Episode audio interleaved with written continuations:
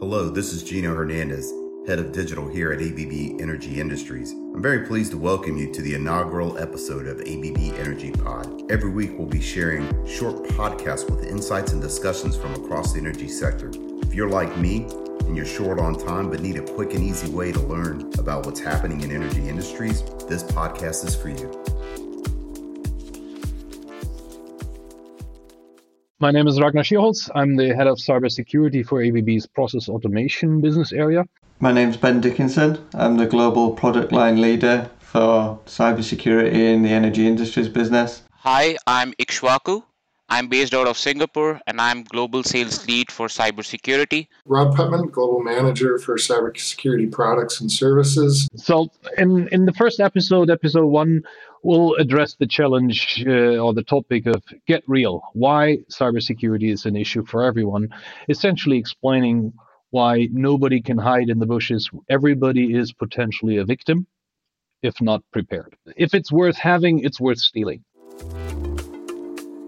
it's really not well understood what kind of ways such an attack can come in through and what kind of impact it can have, even if the attacker is not highly sophisticated and fully tuned in to that particular asset. Let's take a look at how such an attack typically happens. The best model and quite widely used model for that in the market is the Lockheed Martin cyber kill chain. It is a staged model, it's a staged chain that attackers go through. And depending on the level of sophistication of the threat agent, that can take months and years. But it may also be not such a targeted attack where uh, hitting the control system is more or less desired or intended side effect, but not necessarily the primary objective. So we typically see that these kind of attacks initially start in the enterprise environment or in a third party maintenance contractor environment, and only through multiple stages of lateral movement, initial and subsequent reconnaissance stages,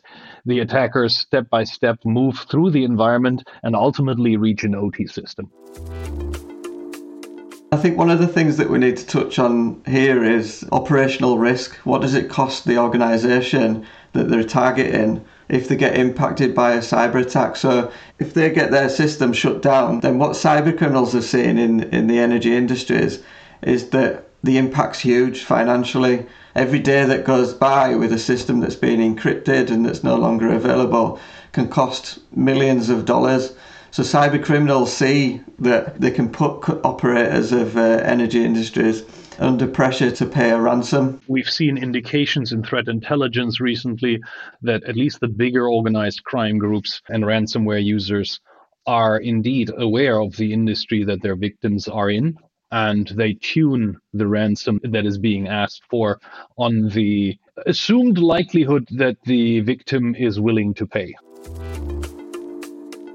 Moving data inbound, outbound out of these environments, some sort of connectivity, whether it's for remote maintenance, for analysis in the cloud. This is becoming a competitive differentiator. Just to be a little dramatic, this is where business is going. Yeah, you can stay back and remain air gapped, and maybe you've got a good reason for that, but it's not the norm. And how many times have we seen uh, lack of process discipline with technology?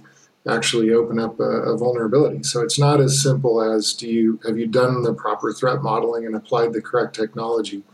You need the people and the process around it as well. What I would add from my experience is that if you think you've got an air gap, quite often the case is that you haven't, and it gives you this false sense of security. So you've wrongly estimated the risk exposure to yourselves as an organisation. A colleague recently put it really well that if you consider an air gap creating an island for your system, one thing that you can't stop is ships coming and going from that island. There'll always be people coming in and out of your, your system, carrying out maintenance bringing USBs in to create backups or update the system. So quite often it is a bit of a myth an air gap system. You can aim towards it, but you'll never get a truly air gap system. And this can uh, misinterpret the, the risk that you're exposed to. We cannot avoid data flow. We cannot avoid inbound outbound traffic. The only thing we have to make sure is that it is done, you know, in a secured way. I'd rather have a managed, documented connection that is appropriately risk assessed and security controls applied, then documenting no connection and therefore being able to claim that you have an air gap, but in practice you don't. Because the next time that you find out that you don't have an air gap is when you do your first incident response and forensic analysis and you find where people have laid cables and created network connections. How does the business start to get its head around this, right? Because we know that those simple, horribly open ended questions are going to be asked. And we can sit here and talk about the technology, the feasibility, all these different things, but someone way up there is going to say, hey, am I exposed? What's the impact? What do I need to do about it? I think it starts with commitment at a high level to appreciate that a cyber attack can impact the way that you do business. And then you, you put in place that governance and policy to say we're committed to mitigating our cybersecurity risk. Those processes and policies set out how you're going to have risk management processes, compliance processes, what do you comply with, to what standard. And then you start to delve into it and understand what risk you're exposed to and how are you going to mitigate that risk. Well, and even prioritize that risk, right, Ben? I mean, you know, it's the cliche, but their appetite for risk. One of the most difficult things to do or calculate is how likely a cyber attack would be. Uh, but why not take that away? Why not just say, we'll do the likelihood later, let's look at the impact. So if you have 30 sites around the globe, 30 plants, all manufacturing different products, helping you make money as a business in different ways. So if a cyber attack was successful on your system, what would the impact on those sites be out of those 30 sites? What are the six most highly critical sites to, to operate in as a business? And then we can start thinking about looking at different threat actors targeting you. What's the likelihood? Um, what are the different types of impact? And then what are the processes and controls we can put in place to, to mitigate those likelihoods and impacts to an acceptable level? But then you actually have a C-level support because they understood the worst case is not acceptable. So we'll have to at least analyze whether the worst case that was initially proposed or set out is realistic and to what likelihood. I think board has to, you know, be in a position to confidently stand and say that, look, we are fully prepared to manage any situation. Uh, be you know, in a in a we are held you know let's say in a cyber attack. We are resilient enough to recover quickly to make sure that you know your supplies are uninterrupted. And we are uh, fully prepared to make sure that we are not paying for ransoms. If they can confidently stand and say i think then they have done real justice to addressing this issue for themselves so, in, in summary, uh, especially with the organized crime, everybody is a target because everybody has assets that are worth having. And there are different ways and different levels of sophistication by which an attacker could come in and, and compromise those assets.